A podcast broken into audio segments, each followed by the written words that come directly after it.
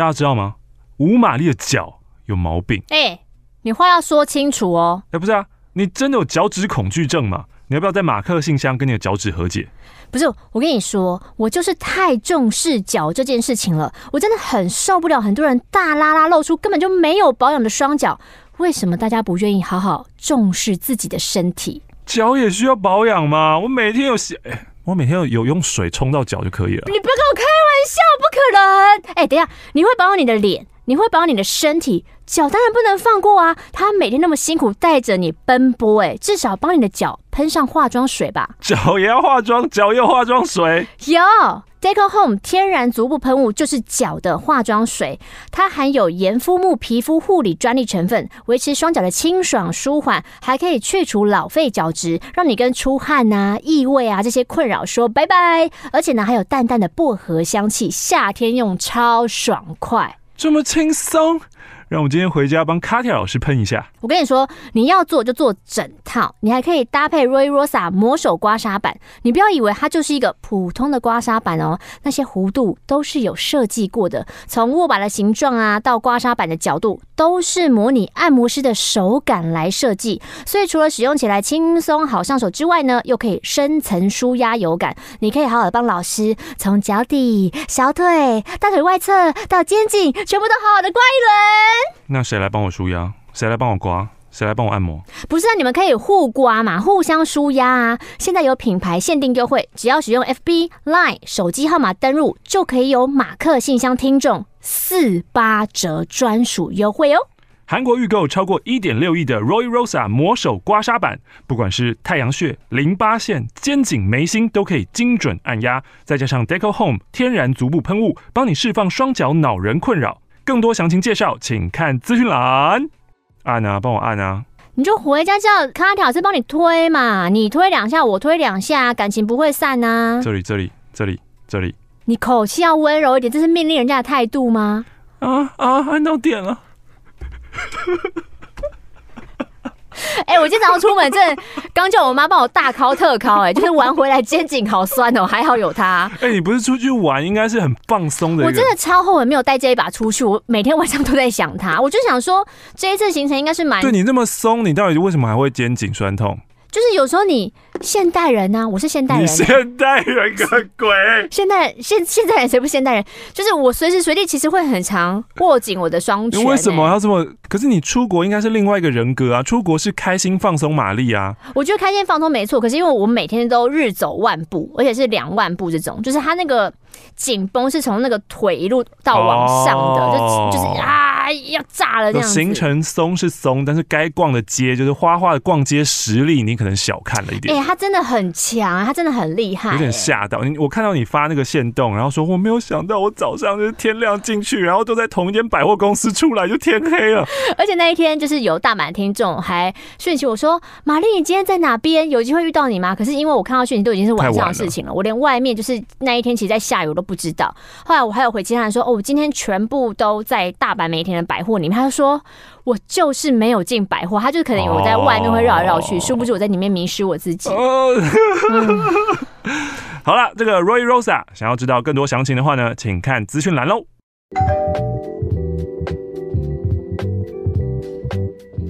各位乡亲，大家好，欢迎来到本周的马克信箱。嗨，你好，我是马克，我是玛丽。呃，今天我们要来回信。那在回信之前，一样欢迎你帮我们留下数位垃圾。欢迎你来介绍一下你自己啊，来自于哪里呢？你在哪里听马克信箱呢？那今天的你心情好吗？今天的你感恩的三件事是什么呢？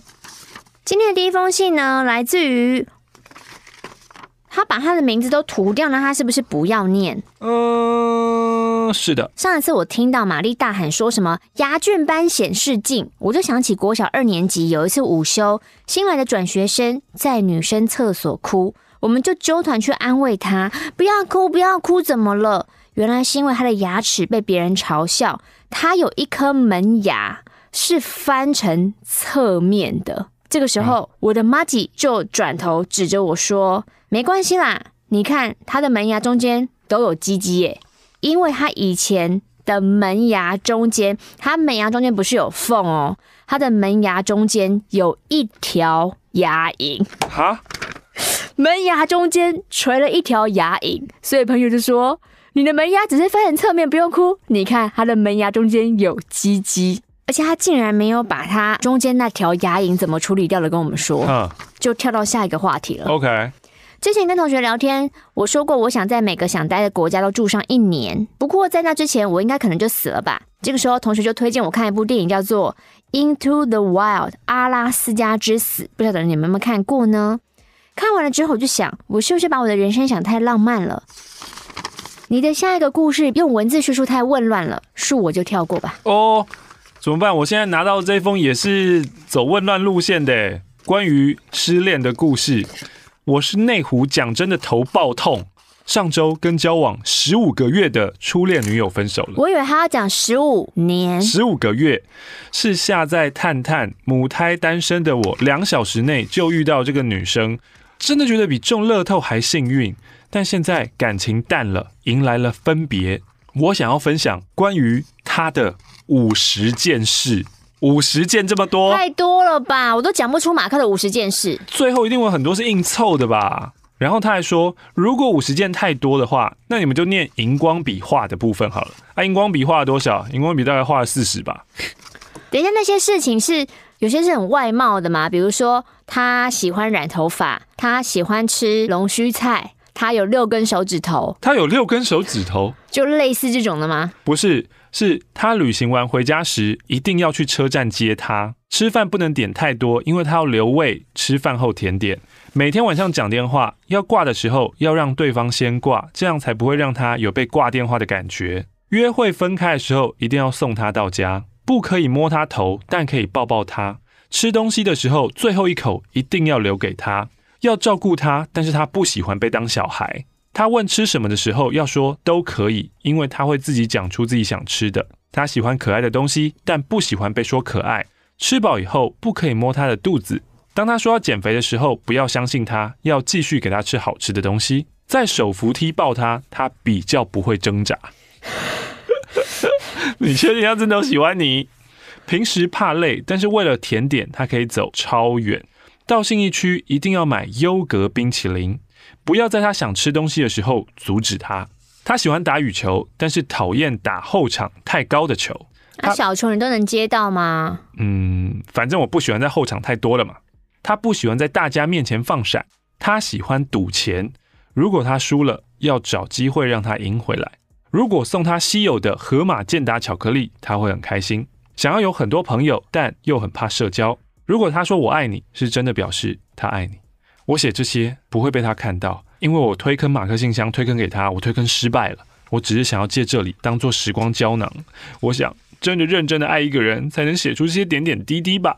其实想要记下几十件事的灵感是来自于我的野蛮女友。我希望她在遇到下一个对的人的时候，能够更加幸福。他其实写了两封啊，在这一封信的前三天、前四天，他其实有写。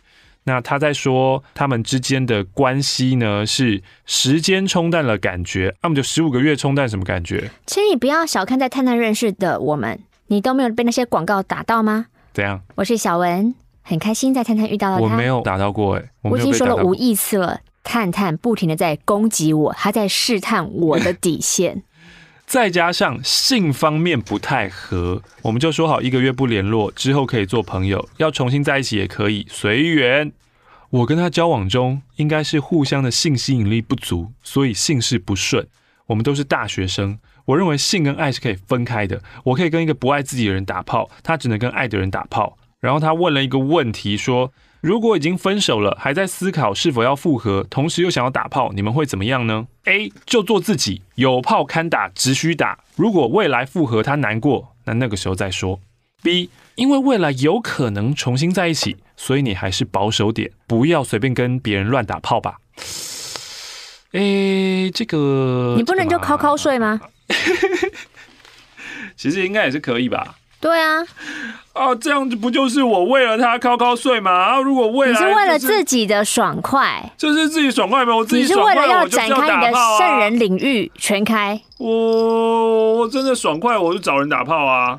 他贡献两百元了，这真是自己的决定啦。这个现在的我今天会不会吸引力就是会有一直一些很多很沮丧的东西不停的浮现啊？不然就是季节交替。我们现在回到新的这段时期，是大家比较容易感受到春天的时候，对，忧郁的时候。然后现在我们再回的时候是秋天的时候，也是听的时候，也是因为今天一早我的脸告诉我。秋天正式来临，你脸变干了？对啊，我的脸开始有毛屑了，叫你擦乳液呢。对，我的脸告诉我秋天正式来临，不用等到中秋节我就知道了。马克、玛丽，你们好。在两个小时前，我刚经历过一场情绪崩溃。小时候我有一段很黑暗的时期，大概是小学生国一的时候，我突然变得我恨这个世界。哦、我每天都在想。我二十五岁就要结束生命哦！只要家人不在家，我就会拿椅子疯狂的砸，甚至会一直用刀把自己割伤。现在回想起来，应该是荷尔蒙的改变导致我的情绪疾病。不过因为到国二的时候，哎，我突然就好了，所以我也没有看过医生。这几年因为恋爱跟伴侣的关系，偶尔会情绪失控。两个小时前的我，把家里能砸的全部都砸过一遍。一次又一次的尖叫嘶吼，然后爆哭，然后我就好想要、好想要、好想要死。可是因为妈妈会难过，我就没这么做。我拿起手机搜寻了求助热线，看着号码哭了起来，但是我不敢打过去。十公里外呢，有一家去过一次的身心科诊所，可是医生是有宗教背景的，所以我不想再去了。二十公里外有第二家身心科，可是我从来没去过，我却步了。我想请问马克、玛丽还有各位点友们。像这样非持续性的情绪问题，我到底应不应该去身心科求助呢？啊，应该啊！你在说什么？因为我就想说一一时的，比如说像惊奇这种突然来临的。好好好好。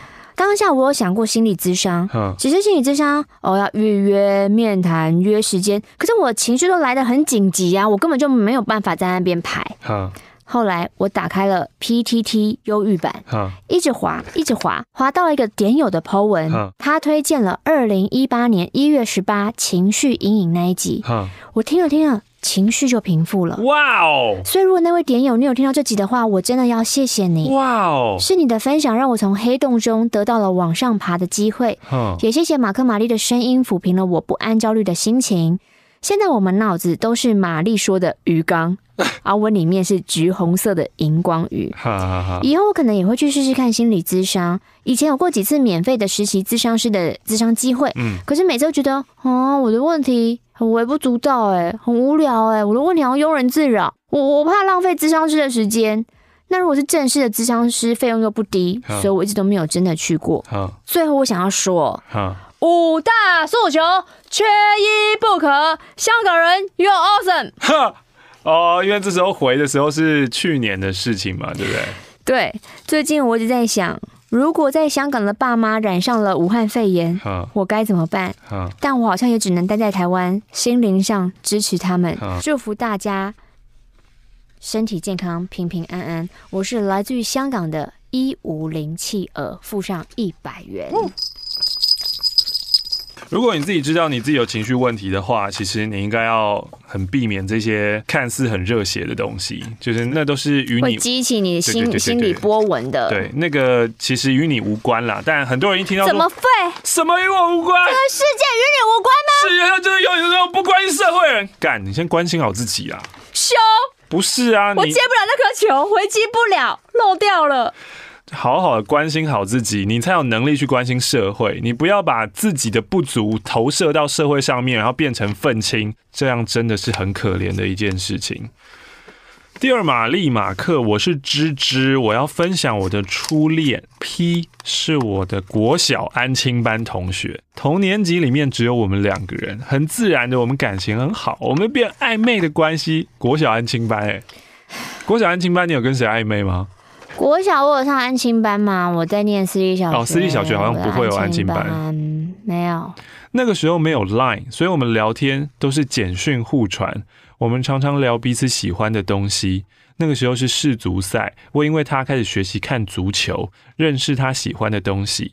我们从来没有正式的说要在一起，所以我也不知道我们到底算不算情侣。我们没有做什么超龄的事情哦。废话，小学生的安亲班你们可以干嘛啦？哎、欸，很多现在小学生该做的都做，好不好？太早，真的太早了。后来上了国中，安亲班老师有天找我回去谈话，老师说 P 的爸爸打给他们，反对我跟 P 的交往关系，希望透过老师来跟我说。你说一个小学生的爸爸请安亲班老师阻止他小学的儿子跟同学谈恋爱吗？对对对对，老师很严肃的跟我说什么，我其实不太记得。但我印象深刻是什么？我听到了“少年法庭”这四个字，哈，十三岁的我吓死了，我打从心里的害怕。回去后，我就跟 P 不再聊天了。但是害怕的情绪持续在接下来的几个月。我出校门的时候，我怕 P 的爸爸带我去少年法庭啊。回家以后，害怕打来电话告诉我妈，影响了对方的儿子。害怕我妈每次进我房间就告诉我说：“你惹了很大的祸，你知不知道啊？”这样的精神紧绷维持了一年左右。学校偶尔看看 P，希望自己。真的没惹出太大的祸吧？希望自己没有影响到他吧。该不会你是小六爱上小一的 P 吧？诶、欸，所以你上了呃，你接下来就要十三岁了。没有，他们同年啦。哦，我想说，因为如果你要讲到什么少年那个，我就会想到一些比较 over 的剧情，比如说小六诱拐小一，疯狂在教室后面拉鸡。我觉得这种大人恐吓人实在是很不应该，哎，对啊，真的很不应该。那个爸爸。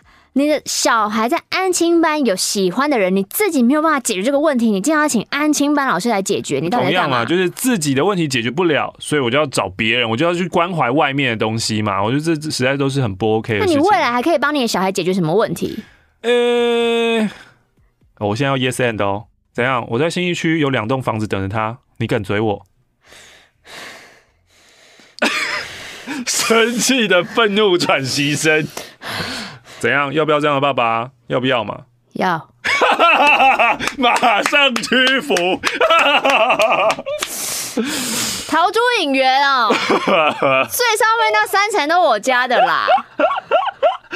几年后的这阵子呢，我梦到了我跟 P 像个普通朋友一样的聊天。醒来后，我知道我放下这个心结了，也知道以后呢，就算见到他，也不会逃避了，会跟他开心的再一次聊天吧。我追踪了他的 IG，希望看到他一切都好。谢谢马克信箱能成为我这段故事的时空胶囊，希望在未来听的时候会以怀念的心态笑笑的听。而这是一封蛮新的信，它是二零二一年八月十四号寄来的。那我希望你可以早早的听到，然后把这个坏大人去吓唬你的事情，然后。让你精神紧张这么久的，因为这个会沉淀，然后会累积在你的潜意识当中，希望可以赶快的把这个毒素给排掉。这封信来自于被偷走那五年的外星人，Yes。背景音乐，请点播《再遇见》。在哪里遇见？嗯，哦，那是遇见。嗯，神马啊，那是我们的歌。哦，不好意思哦。在哪里遇见？神马，我们在正大遇见，在世界尽头。我要大声的说，我知道你恨我。事情是这样的，已经八年了，我的妹妹离开人世。当时曾经自认最要好的小学好友，像仙女一般降临来关心我，并且为我点了一盏明灯，就说：“你就跟我一起创业开店啊！爸爸妈妈白发人送黑发人，失去妹妹已经很痛苦，你是老大，要撑起这个家。”努力赚钱，不要让他们担心。好朋友，我们一起更有照应哦。没多久，他真的牵了一辆全新的 Mini Cooper 到我面前。他的谈吐、穿着打扮、真挚的眼神，句句关心我当时最脆弱的时候。我从来没有怀疑过他的决定，我就跟着他一起投入他的美容生计公司。哦，oh. 他说他要开店了。我刚毕业，工作不到一年，完全是小白一个，也没钱创业加盟。他不停的帮我。带我走访多家分店，特别帮我问到了某店长的私人管道，可以不看背景就私人借款给我。Oh my god，这个私人借款可不是人人都行哦，必须要被各个高层店长认可才可以的哦。那如果确定加盟成功，你一定要跟其他同事保密哦。也说到他们创业跟外面那些百万创业开店的资金相对起来划算很多。一开始有两个门槛。三十五万或五十五万的加盟金，然后呢，就说你不用先真的开店，你可以先借用老师们现成的店家来经营自己的客人哦。你也不用囤货，因为店家会帮你控管过期的风险。女生呐，就是要学技术，要学清粉刺这些一技之长啊。女人呐、啊，要有自己的价值，不要靠男人。就从一开始听就知道这是一个，我我念到我自己眉头都皱了，你怎么听得下去？就是一个被骗钱诈骗的故事，然后也被骗了时间跟精力。总之呢，他就是心房被突破了，朋友带他一一拜码头，他真的没有怀疑过朋友，一待就待了快五六年，陆陆续续投资投了一百五十万左右。其实如果你在里面没有配合的话，你就会被排挤，你就没有资源。可是当时的我没有勇气离开，因为我为了这个都跟家人革命了。我就觉得这里就是一个好的环境啊，是纯业务的性质工作嘛，就就就就就直传销嘛。我直到前年才彻底清醒，压垮我最后一根稻草是长期的超时工作，我几乎都工作十四到十六个小时不等，身体生病了，泌尿道发炎，我曾经穷到。我连挂号费都没有，我就跟我的朋友开口说，能不能借我钱呢？我问我的上线，他竟然回我：教你赚钱可以，借钱没办法。嗯，我就是跟你借两百块挂号费啦，我用两百块看清你这个人。嗯，我也不懂为什么我会把这个人视为我最好的朋友之一。之后我起底了许多内幕，我就查证并搜证，然后跟很多同事讲这些事情。网络上就有人把我的故事发在爆料公社，创立粉丝专业，甚至新闻记者来采访我。现在正在受害的我，还在跟这些垃圾吸血鬼食人鱼对抗。其实还有好多人受害，所以我觉得马克信箱是让更多点友听到的管道。我的想法很简单，就是能救一个是一个。啊，他们公司的 slogan，嗯，正道而行，日行一善。我不知道是哪一件，我也不知道。关键字无痛清粉刺，全台都有分店。说它这个关键字很薄弱啦，因为太多的美容媒体都是，用这个，都是这个。嗯。总之呢，他希望他念到这封信的时候，他已经顺利化解他的官司，可以继续往前。想要跟大家说声 “You are awesome”，附上两百元。天哪，你现在有两百元了？真的耶！对啊，你两百元可以留下来吧。就跟最近呢，这个某主持天王在说那个什么什么抄袭这件事情，然后呢，你可以发现哦，在社群上面突然有一波人都一直在复制贴上同样的，就是说抄袭啦、抄袭啦、抄袭啦，什么很糟糕啦，等等等等，背后他们好像都是在做同样一家直销公司。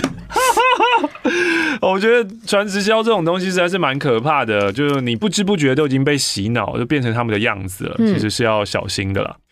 马克玛丽好，清点教大家好。温水的台语怎么讲？白开水被滚水，滚水哦，烧水。温呢？温温水？没有温水。我是 Lim 温水，我是一位来台湾念书的马来西亚侨生。我忘记怎么样被 YouTube 的演算法推荐到。反正现在我就是在画画创作的时候不定时的收听。我会这么喜欢马克信箱，很大一部分的原因在于手写信件。在这个快还不停追求更快，五 G、六 G、五百八十 G 的世界里，谁真的愿意放慢脚步，静下心，好好的用这个远古的方式提笔写信呢？拍谁啊？哎，by the way，三 G 到四 G 是速度的提升，四 G 到五 G 也是速度的提升，但五 G 到六 G 好像就已经不是在讲速度这件事情了。G 到 F 是胸部的提升。我常出国，每当要离开那些城市的前一晚，我都会好好的为我爱的每一个人写上张明信片。在念书的这段日子呢，我也写过几次家书，还有生日卡、感谢卡给身边的人。我相信这一张张看似薄薄的信封，一定会收录我手写文字的温度。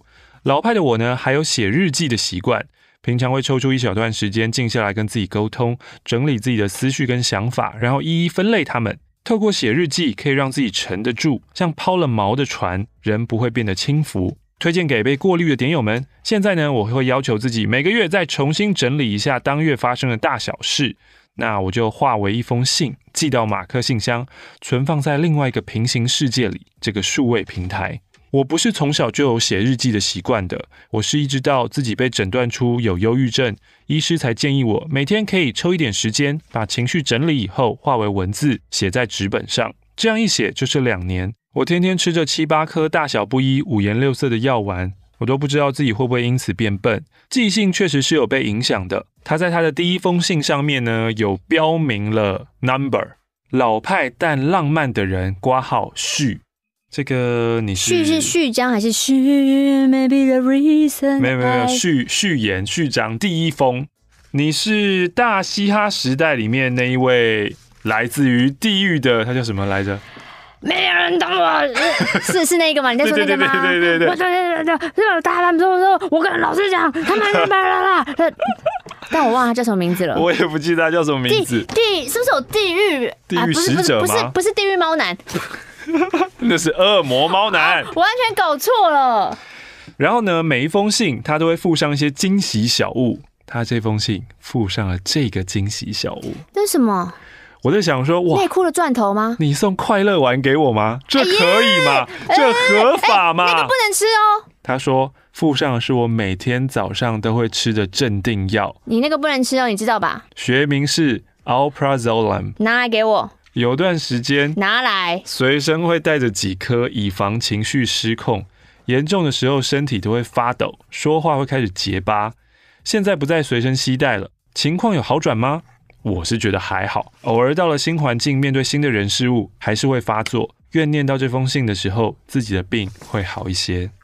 哇，这封信呢，来自于二零二一年的八月二十五号，这就是宇宙神秘力量啊！如果你希望这封信被念到的时候，你就会好一些。宇宙希望你可以快点好起来。最后的最后，麻烦子玉帮我品字，我是很有自信的哟。哎呦，一，都，一，有自信的你是一件好事啦。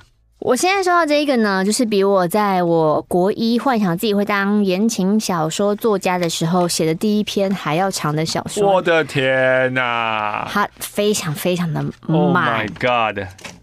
我是台北的短拇指少女，想写信给你们信。我听到某一段，有一个女孩被已婚同事一直撸，一直撸，撸到心软，开启后续，然后一发不可收拾，悲伤的身心故事之后，嗯嗯，我想要抱抱那个女孩，也想要讲我的。第一任男友的故事，嗯、我们叫他矮渣好了。嗯，我们是高中同学，我在班上不是什么活跃的人物，也不太会打扮。我有一百七十五公分，嗯，所以班上比我高的男生没几个，而恋爱我就无缘。嗯，高二到高三的时候换位子，矮渣到我的旁边。其实在这之前我也不认识他，他是那种风云人物派啦，跟我没有交集。嗯。总之，因为座位，我们就开始聊天。有一次，他把毛衣的背心借给我穿，自己冷个半死。这个时候，突然间，他在我心目中的分数达到了巅峰。哎呦，送外套这件事啊，男生的外套就是一个非常强烈的证明，这个只有在青春期才会有。对对对对对，明明男生的外套就不香。对，即使我们后来换位置很远，他还是会传纸条关心我，叫我上课不要睡觉，是不是又冷啊？要不要外套啊？我们开始会有简讯，会有电话。某一次半夜的电话，我们交往了。到现在我还记得，明明当时我缩在被子，不顾身边熟睡妹妹，我我我我我在棉被里都要尖叫了起来。嗯，一开始热恋，他都会送我去公车站搭车。当时下课在学校附近牵手过几次，但他都喜欢走很暗的巷子，喜欢绕远路。他说这样才不会被认识的人看到啊，因为我们高三私立学校管得很严。所以我们在学校附近都会被他要求说，我们要像普通同学一样，我们不能过熟，我们不能聊天哦。傻傻的我就答应了。嗯，过了几个月，他也不再放学陪我。他说我要跟我兄弟去打撞球。我跟你交往很久都没去懂球啊呢，我就只能说好吧，你去。有一次我受不了了，就跑去撞球间找他，根本没有他。我看他一手叼着烟，一手打撞球，嘴里吐脏话，我内心。有个部分开始脱落了。哦，他看着我，也没有惊讶，也没有想解释。在一起三个月，我才发现，哦，他会抽烟呐。可能你现在看觉得这件事情没什么，可是当时高三的我就觉得这是一个很大的欺骗。我看着他，什么也没说，他就开始恼羞的骂我说：“赶快回家！”我就照做了，在公车上大哭起来。晚上他就跟我说：“对不起，对不起，对不起，我会戒烟。”我就又心软了。明明后来我还是会在他手中闻到浓浓的烟味，可是我催眠自己，我不能失去他，因为失去这个人，你可能再也找不到愿意跟我交往的人喽。哈，哦，因为身为一七五女生的悲哀，是不是？真的，就那难得遇到一个交往大概，可是他也比你矮啊。那既然他都已经比你矮，他也可以的话，那其实世界上你就可以破掉这个原则了吧？可是他是风云人物哎。哦。在一起五个月的时候，他原本都不喜欢提他的哥们，因为他知道他哥们都会抽烟，所以我不喜欢聊。嗯，但他突然会提说：“哎、欸，你知道吗？我哥们跟他女友到积累，哦，很快哎，哦，加上送我搭公车都走暗巷，他开始会摸。摸摸摸摸。摸摸摸摸摸摸摸摸摸摸摸摸，Everybody shut shut shut shut shut。哎，那是我的回忆故事，不要随便给我加歌进来。哦哦，我那时候是不开心的。我很不喜欢，可是我我又怕他不开心，所以我就没有反抗，我就很卑微，觉得你要让他摸，才可以拥有他的关注。好可怜哦，因为他不是每天送我搭公车，他想摸的时候才会送我，然后他就一直说谁谁跟谁谁交往，没多久我们回本垒喽，本垒喽。现在有人聊本垒吗？应该还是有啊。你要想，你现在是个青春的孩子，我我想说青春期会不会有新的？说法出现了，这个世界上还有什么比性更值得讲的？我说没有、啊，我是说一垒、哦、二垒、三垒、哦、回本垒这样子。没有，棒球在台湾还是国球，大家还是要看棒球。然后就说什么你这么慢，让我很没面子哎。然后我就把我自己交给他。嗯，我的第一次在防火巷的水沟旁边，我靠，背后垫着不知道哪里来的破布。他逼我帮他口交之后，就很快的进入了。他根本不顾我，当时痛到流泪，我一直呼喊。结束之后，他抱着我说：“既然我的第一次是给了他，他就会加倍的对我好。”我就相信他了。从此开启了我们性情侣关系，因为他只有想到要做爱时才会来陪我。第一点如果是在他家也就算了，可是如果他家有人，任何奇怪的地方他都可以。我们去过公园残障厕所，去过他家顶楼，在市场后面的防火巷。反过来，有时候我想他打电话给他的时候，他就会跟我说：“不要烦我，不要叽叽喳喳的。男人在外应酬不要吵啊！”他不就是不就高三生吗？高三生应个屁酬啊！就打撞球嘛！我靠！如果当时我已经听到马克信箱就好了。我天哪！当时的我每天哭着入睡，就只为了他打电话给我，跟我说晚安。可是后来我才明白，他现在打电话来只有两种可能：一约做爱，嗯、二问我你月经来了没。嗯，哦，哇，做爱都不带套的，所以怕当爸爸。他说他是穷学生，没钱买保险套。我靠，这个是……然后说我很厉害啊，我快射的时候我就会拔出来。我靠！他还是有风险嘛？我们的关系慢慢演变成在学校同班不太说话，可是放学他就要传纸条给我，跟我约在暗巷。反正状况越来越不好的我，引来了老师的关注。老师非常惊吓，因为老师没有想过我们两个竟然会交往。可是我没有说出我们的进展，只是跟老师说我们两个在交往。后来我们家人知道了，妈妈为了让我们分开，每天开始上下学的接送。可是因为那个时候我一心想要让矮家回到我的身边，所以假日还是骗家人说我要去学校念书，但其实都去他家。学测前他跟我提出了分手，当下的我真的不懂，我为了他失去了自己，为什么我在努力，我们还是两条不会交集的平行线呢？当然你们也猜得到，我的学测就是考得爆烂。想考美术大学的我，抱着最后一丝数科加成的希望，用忙碌忘记他，直接跟学校请假。没日没夜的往画室报道，早上模拟考，下午画历届考题，十点回家再看美术史。忙碌的我让成绩有了回报，再加上紧接着职考，我度过充实的几个月。很幸运的，我考上了志愿第二的公立大学。嗯，放榜后到入学的暑假期间，画室也请我回去当助教。画室的姐姐开始教我，哎，化妆啊，穿搭啊。就在我觉得我的人生很平静的水面，又因为一封简讯有激烈的变动。他传了一封。要不要一起出来吃个饭？我就心软了。我跟我自己说，可能他改变了哟。哈！我还记得我们隔了那么多个月，再次见到他的时候，他脱口而出的话是：“啊，你怎么变那么正？”嗯，很讽刺。我们交往了一年当中，他从来没有夸过我漂亮，嗯，都是在一次又一次的做爱完之后开始说：“ 我前女友奶真的很大哎，我前女友真的超正的。”却在我们分手之后，他才开始夸我漂亮。结局一样，我们又持续了几个月肉体的关系。我还想说我们会复合，但只要一问到我们的关系会不会复合，他就哈哈哈哈哈哈带过。之后他设计系的课业很重，经期大乱。可是，在第三个月月经没有来的时候，他真的要吓死了。直到矮渣发现不对劲，因为我太胆小，我不敢买验孕棒。他买给我测之后，第二条若有似无的线，让我们都沉默了。因为我验完还要去画室打工，所以就说。我们先让彼此冷静一下吧，就含泪离开他。矮佳后来说要陪我去妇产科验比较准，但走进妇产科要挂号的时候，干嘛？他躲起来？他反悔了。啊？他说：“你如果中了的话，你的健保卡就会有记录。”哎，嗯，我朋友认识的医院。我靠，不是，先去我那间看看。我靠，这男太烂了吧！我接下来要念这一段，我完全就是想到无声的那个女生，也是要去一些很昏暗的老诊所。她说，到了那间医院，昏暗的灯光就像鬼片一样废弃的场景。对的，他还相信他哦，还真的去这种哦，就是啊，你知道你中了一个人，你就是会像中邪，没有开玩笑，中邪。护士好像见怪不怪，用机器人的口吻，连看都没有看我一眼，直接收我验血报告费两百。验完两周可以看结果，我们就各自回家。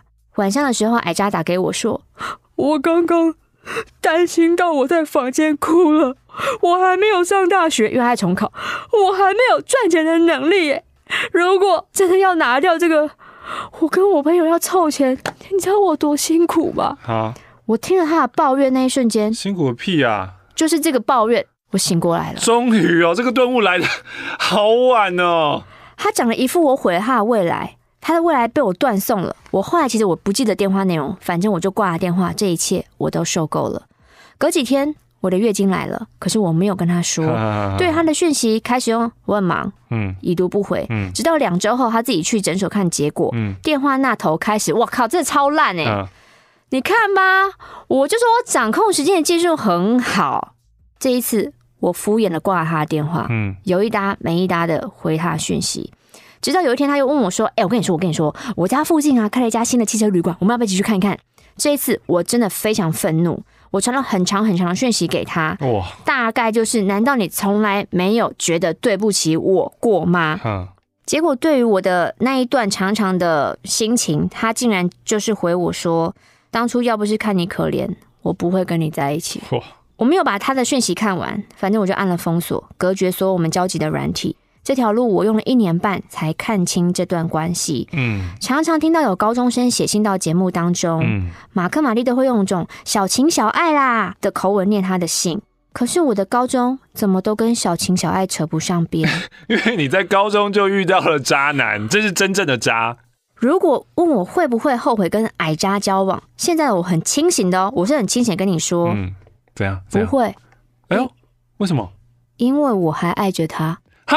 为什么？全全国的子民都震惊了。对啊，最近这是怎样？马克信箱抽到这几个都是很会写信的人啊。你们在干嘛？我没有漏字啊，因为我还爱着他。超级反转哎、欸！我我不是搞笑的，前面有，并不是我漏念了。搞屁呀、啊！不是有个折痕就。搞屁呀、啊！并不是 啊，各位各位各位，没事没事，重新来一次啊！没事没事没事。现在的我会很清醒跟你说，不会，并不是因为我还爱着他，而是人生的经历会造就你想成为怎样的人。唉透过这样的爱情，我已经知道我要的是什么了。赞，这就是之前在讲的嘛，就是越离痛苦越近的人，其实你是越快得到跟顿悟的，因为其实你已经。遭受过这种折磨了，所以你才可以得到。你太折太磨了。嗯，前阵子过年，我整理物品的时候，整理出一小箱跟那段感情有关的遗物，其中有一本日记，最后一页是停留在我刚刚提到我很害怕自己怀孕的那段时光。嗯，A4 大小，密密麻麻的自我欺骗，我还写着他会保护我的，不停的重复，可是重复到最后一句，我自己。打上一个巨大的问号。我看了这些充满情绪歪斜的文字，我好想回去抱抱那个不安的小女孩。果然，当天晚上我做了一个梦，我梦到现在的男友跟我提分手，可是场景甚至是男友身上的制服名字都是当时矮家高中的样子。这次我面对分手，虽然梦中的我心很痛，可是我什么都没说，一滴眼泪没流，就让他离开。醒来之后，有一种该放下了的解放感。其实跟矮家断联系之后的一年，高中有办同学会，我去同学会也见到了他，嗯、我们一句话也没有说。嗯、当天晚上，矮家还密我跟我道歉，他说他上了大学，开始想追一个学妹之后，才发现当初对我有多坏。我打着一些接受的话语，可是我心里只想要矮渣去死。嗯，分手后的几年，我得了很严重的恐男症，嗯、任何男性要靠近我，我都认为。他们是不是想要上我？嗯，甚至我开始喜欢上了女生，嗯，一直到现在的男友拯救了我，嗯、让我觉得，嗯，我痊愈了，嗯，我可以进入下一段感情了。我一直记得，当我们刚开始亲热时，男友摸到我的胸部，我下意识推开他，躺在床上背对他，开始哭着说出我上一段感情的后遗症。嗯我真的很害怕，很害怕看到我男友失落的表情。我以为所有的男生都有处女情节，嗯背对着他，想象着他就要离开我的各种片段。嗯可是事实是他抱住了，跟我说那些都过去了，现在我爱你，那些事情都不会再发生了。嗯当时我哭得不能自己，心中那个我自以为会永远永远少一块的洞就被填满了。嗯，不好意思，第一次写信就把心中这些不堪如流水的都丢给你们。过年的那个梦之后，我才发现，高中毕业到现在已经整整十年了。我跟拯救我的男友在一起也有五年了。现在的我在爱情里成长许多，也可以勇敢的表达跟取舍，什么是我要的，什么是我不要的。嗯，写到这边，我突然想起法兰黛的挽歌 MV，描述了一段感情的葬礼，我就觉得十年，我从来没有跟别人说过这个故事，嗯，我就把它写出一封信，让这个故事可以存留在 YouTube 上面。希望没有人认出我。嗯，我要用这个仪式跟十年前的我道别。嗯，谢谢马克信箱，希望你们永远长存，爱你们。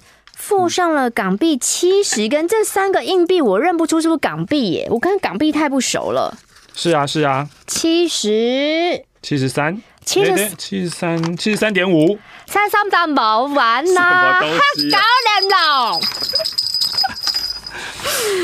谢谢你整理你的青春写进来，希望你的信件其实不只是帮你放下了这一段回忆或者这个很恐怖的经历，很恐怖，这真的很恐怖，这真的是会时不时，我觉得当你情绪低档的时候，他就很可能会回到你的梦境来，心魔了，对，给你压力。更希望的是这一段故事可以让现在正在经历这一切的人有一点醒的感觉。那些话就是谎话，他不会因为对你讲，他就是一个特别的话，对，但。以我自己啦，因为我做那个诈骗影片嘛，嗯，以我自己的例子跟你分享啦，大部分身在其中的人，他们不会醒。那我只能就是祝福，就是刚刚那个，对，就是那个顿悟的那个瞬间是很重要的。大部分都已经要在很后期的时候才会相信，嗯，在一开始最浓情蜜意的时候，他是没有办法接收到这些讯息的。我希望刚刚那封信是可以救到一些人的。可以辨认出一些你不值得被这样对待啦，或是这些信、这些话，就像是 Inception，它现在植入到你的脑袋了，它会更加速的开启你的那个开关。就希望这个念头萌芽，然后发芽，可以发的快一点，让你快点顿悟。哎、欸，今天是怎样？收到都是很难过的。啊，我是布莱德比特的老婆。今天在过马路的十字路口正中间，我捡到了一张八元的邮票。嗯，这是一个 sign。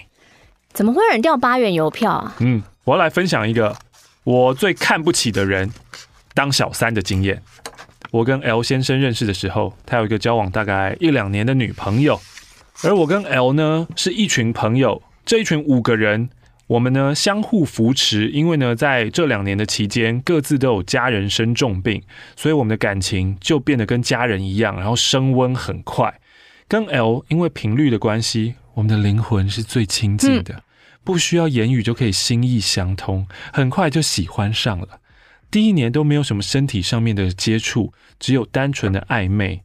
期间我就问他说：“我们有没有可能在一起？”他都没有正面回答，就摇头说：“我们就是在错的时间点相遇了。”但不知为何，我一直觉得他哦，他会为了我跟他女友分手的啦。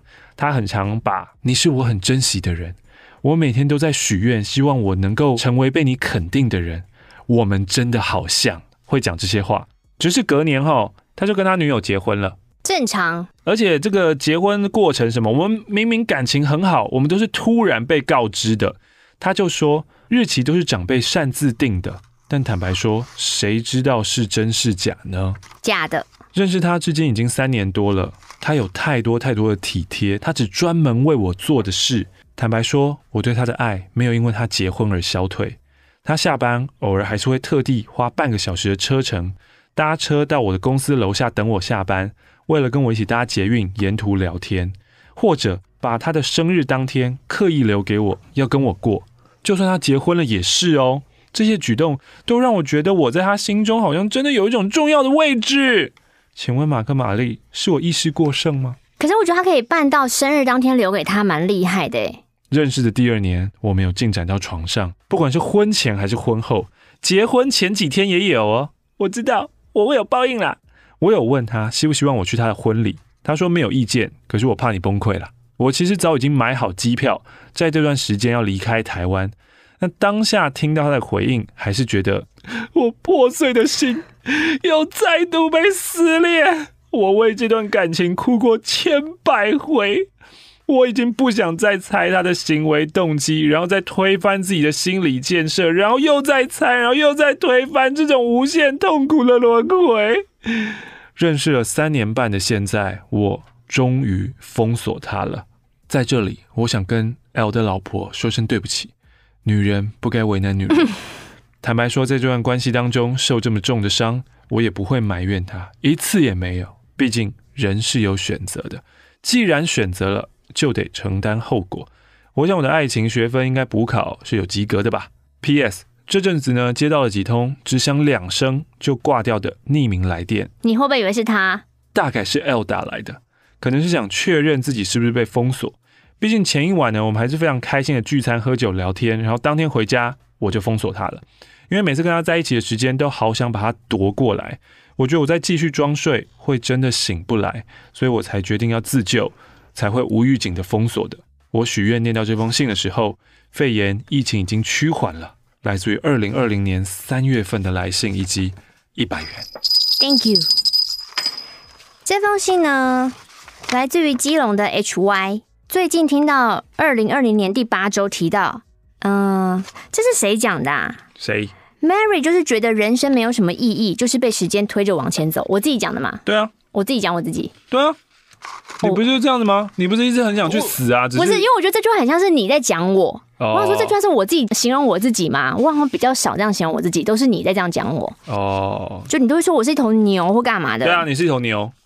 当时我在负面情绪爆棚的情况下，就觉得感同身受，久久无法释怀，就兴起了写信的念头。我跟在新竹当学生的 M 是相差了十三岁的情侣，女方呢，因为担心被说闲话，说什么他他们年纪差太多啊，然后他无缝接轨的原因，所以就没有公开交往，持续交往快半年，情人节前夕分手了。他说：“吼，你很懂我啦，爱我啦，你很疼我啦，但是我不爱了。”What the fuck？我脑袋瓜一片空白。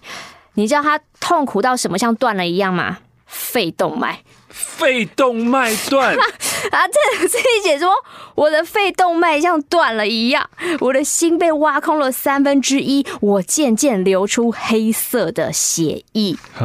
我嘴里一直在念：怎么办？怎么办？我爱的好深，我想要你回来，没有你，我该怎么走下去？第一个晚上，我开着车来到他当初答应跟我在一起的海边。我没有想干嘛哦，我就是想回忆一下这段感情的起落，嗯，沉浸在这个漩涡当中。嗯，可是却被解读我在情绪勒索，我是恐怖情人。嗯，第二天晚上，我收到他传来的讯息，问我说：“哎，那情人节要不要去做原本想做的事啊？什么事？”我就不假思索答应了。以前我答应过他，每个月都要带他去一个县市走走。那电脑都会固定存三个县市的旅游行程。可是因为他一直说很忙，我就没有提起。之后我就选了台中南投两天一夜的行程，拿出来再看一遍路线跟规划。打开 App 订了餐厅，还有 Motel。第三天下班后开车下台中，过了一个已经不是情人的情人节。晚餐期间，我光是要压抑自己的眼泪。你知道我要费多少功夫吗？他尽可能跟我说话，不想让局面太僵，可是我还是常常不争气，露出失落的表情。睡前最后几刻，我还是试着挽回他的心，可是还是失败了。隔天逛街的时候，我轻搂着他的腰，或手牵手，开心的挑衣服、吃甜点。你喂我，我喂你，然后聊以前的事情。我就觉得我们旁人来看就是热恋的情侣啊。之后送他回到租屋处，离开前他对我说：“你要好好走下去哦。”我会看着你的。分手后第七个晚上，他传来讯息，嗯，我有喜欢的人了。嗯，后面全都省略。嗯，总之我就收拾他留在我家的东西，把每个物品都放到箱子里。或许这七个晚上的联络，他只是想确认我有没有好好生活，能不能好好走下去，让我有个完整的终点吧。为他做的事情，为他舍弃的事情，我从来不后悔。朋友们老是说：“哎，你一个礼拜三四次基隆新竹来回跑，你开车不累吗？你身体要顾好。哎，你这样一个月的花费都可以缴房贷，你太宠他了吧？”我就只是说：“啊，我就是爱他，嗯，能力所及，我要怎么拒绝呢？”这封信如果念出来被他听到的话，我想他应该会生气吧，因为他不喜欢我跟别人讨论我们的事情。嗯，可是我只想记录这段回忆的尾声。要谢谢 M，你为我创造过的这些美好。以后没有我的床边故事跟心灵鸡汤了。可是我希望你在伤心、难过、烦闷的时候放宽心，多一点点的假设性思考吧。你很棒，你一定办得到的。我还是要跟你说一声谢谢你。两个人的相处中。不是找一个完全适合的人，而是比较适合的两个人。然后我们再磨合、再经营、再沟通、再协调、再礼让、再互相扶持的吗？问号。嗯，当然是尽量希望找一个适合的人啊。因为彼此对对方的爱根本不可能时常都存在。如果想要长久的走下去，要怎么做才能让对方不轻易的说出“哦，我不爱了”，打破规划中的蓝图呢？呃，基本上我自己听起来啦，就觉得你从一开始的时候，你对对方的吸引力就是不够啊。就简单来说，就是我我不敢太凶啦，所以你只能利用一些其他的方式去弥补嘛。那你弥补的方式就是你去当好人啊，你就一直当好人，一直当好人，就是宠他嘛，对他好嘛。对啊，但其实这个这个没有用啊，因为只要出现另外一个更有吸引力的人，你马上就是再见了。好啦，明白了，附上一百元啦，爽啦。今天实在是太黑暗了，我要用这一封明信片做一个 happy ending。对对对对对对，马克玛丽你们好，我刚刚我在德阳舰做蛋糕。德阳舰呢是真的是军舰哦，台南定情码头的德阳舰园区。哼，做蛋糕不是真的做蛋糕，是在 cake。Yes，那 cake 是什么？蛋糕。对吧？翻译成中文有差吗？你刚刚意思说做蛋糕不是在大便的意思吧？是，做蛋糕就是真的做蛋糕，可以吃的。不是。他的做蛋糕是在大便。对对，我在德阳舰做蛋糕的时候，隔壁外面的人问说：“哎，有没有卫生纸啊？” 外面回答没有，他就静默了一下。出来后呢，他就跟他的朋友说：“哎，你知道吗？我刚画了三张口罩，哎，来自于台南的糖分人。”所以这提醒我们，口罩多戴一点是有好处的。啊，是是是是是，当然就是你其实也是可以直接带卫生纸带多一点了。口罩那个面不好擦哎、欸，当然不好擦，当然不好擦。你擦过？我是没有擦过。你怎么知道？你自信从何来？这想象都知道，它那个缝。但如果你可以直接啊，算了，不要讲这些。